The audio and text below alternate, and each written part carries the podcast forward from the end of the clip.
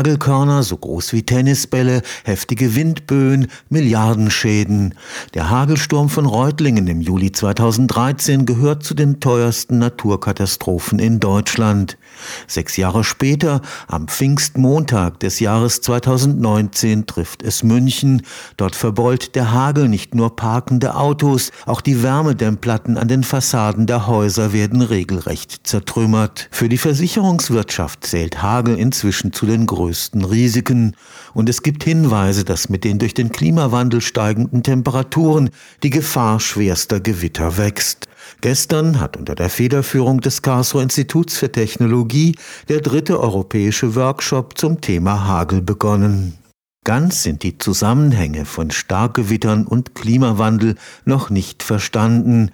Tatsächlich aber bringen steigende Temperaturen auch mehr Wasserdampf in die Atmosphäre. Wasserdampf ist die Energiequelle für Gewitterereignisse. Wir sehen eine starke Zunahme des Wasserdampfgehalts, sowohl in Deutschland als auch weltweit. Jetzt ist der Zusammenhang allerdings nicht direkt kausal, denn wir müssen auch noch nach den Wetterlagen schauen. Es gibt spezielle Wetterlagen, die gewitterträchtig sind. Es gibt aber genauso auch Wetterlagen, die Gewitter Gewitter mehr oder weniger verhindern. Und da verändert sich auch was. Das heißt, wenn wir die Frage nach Häufigkeit, Intensität von Gewittern beantworten wollen, müssen wir das Zusammenspiel betrachten. Was haben wir hier im Bereich der konvektiven Energie durch den Wasserdampf gesteuert zu erwarten und wie verändern sich entsprechend die Wetterlagen? Professor Michael Kunz leitet die Forschungsgruppe Atmosphärische Risiken am Karlsruher Institut für Technologie.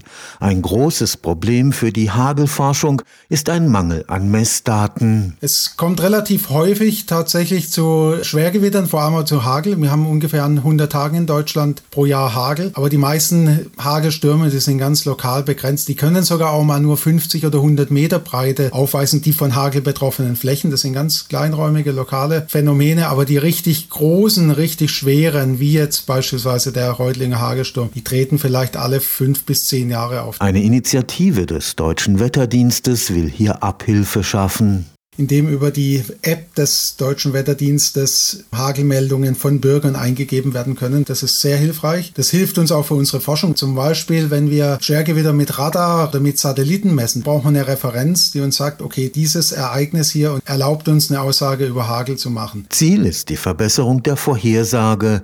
Eine präzise lokale Wetterwarnung sechs bis zwölf Stunden vorher wäre ein deutlicher Fortschritt. Am liebsten hätte man eine Vorhersage Vorhersage für die nächsten ein bis drei Tage und möglichst punktgenau Vorhersage, hier wird sich ein Schwergewitter bilden in der Region zu der und der Uhrzeit. Und das ist heute nicht möglich und das wird vermutlich in der Zukunft auch nicht möglich sein. Was sich in dem Bereich der Vorhersage allerdings verbessert, sind Vorhersagen auf kürzeren Zeitskalen, also Zeitskalen von, sagen wir mal, 1 bis 6 Stunden in dem Zeitskalenbereich für die nächsten sechs bis zwölf Stunden. Da braucht man dann auf jeden Fall numerische Wettervorhersagemodelle. Und die Modelle haben sich deutlich verbessert in den letzten Jahren. Da ist jetzt gerade einer der Schwerpunkte, möglichst viel Beobachtungsdaten in die Modelle reinzubekommen. Das heißt, wenn sich irgendwo so ein Gewitter gebildet hat oder auch schon die Vorläufer von so einem Gewitter, wenn die in das Modell reingebracht werden, das Ganze bezeichnen wir Datenassimilation, dann verbessert sich die Vorhersage signifikant. Und da gibt es massive Anstrengungen. Wir arbeiten hier bei unserem Institut für Meteorologie und Klimaforschung auch mit dem Deutschen Wetterdienst auf diesen Themen zusammen und da können wir tatsächlich in den nächsten Jahren eine deutliche Verbesserung der Vorhersage auch erwarten. Was die physikalischen Prozesse in den Gewitterwolken angeht, besteht noch großer Forschungsbedarf. Wir haben in unserer Gewitterwolke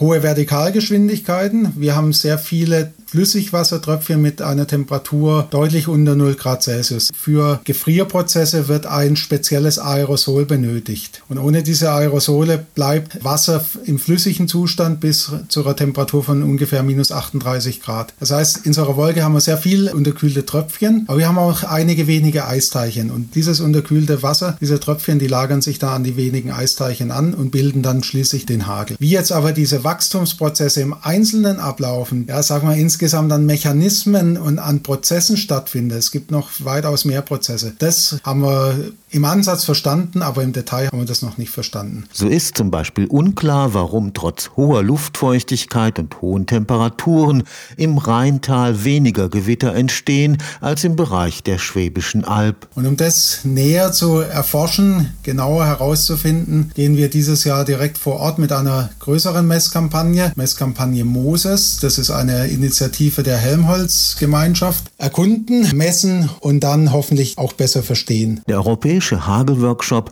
hat sich auch den Austausch zwischen Wissenschaft und Wirtschaft zum Ziel gesetzt. Die Verbindung zwischen Wissenschaft und Wirtschaft ist eine ganz, ganz wichtige, denn wir können gegenseitig sehr viel lernen. Von der Wirtschaft, ganz einfach von der Versicherungsindustrie beispielsweise, bekommen wir Informationen über die Schadenanfälligkeit, Informationen über die lokale Häufigkeit von tatsächlich aufgetretenen Ereignissen, über die räumliche und zeitliche Variabilität, die wir so aus unseren direkt gemessenen Daten eben nicht rauskriegen. Für die Wirtschaft wiederum heißt es, das Risiko besser zu verstehen. Die Versicherungsindustrie ist ja darauf angewiesen, dass sie das Risiko ihres Portfolios genau kennt. Insofern hat die Versicherungsindustrie dann ganz großes Interesse, besser zu verstehen, was eigentlich hier die Hauptursachen des Hagels sind, besser zu verstehen, wie die Wahrscheinlichkeit von Hagelereignissen oder allgemein von Schwergewittern sich durch den Klimawandel verändern wird. Stefan Fuchs, Karlsruher Institut für Technologie.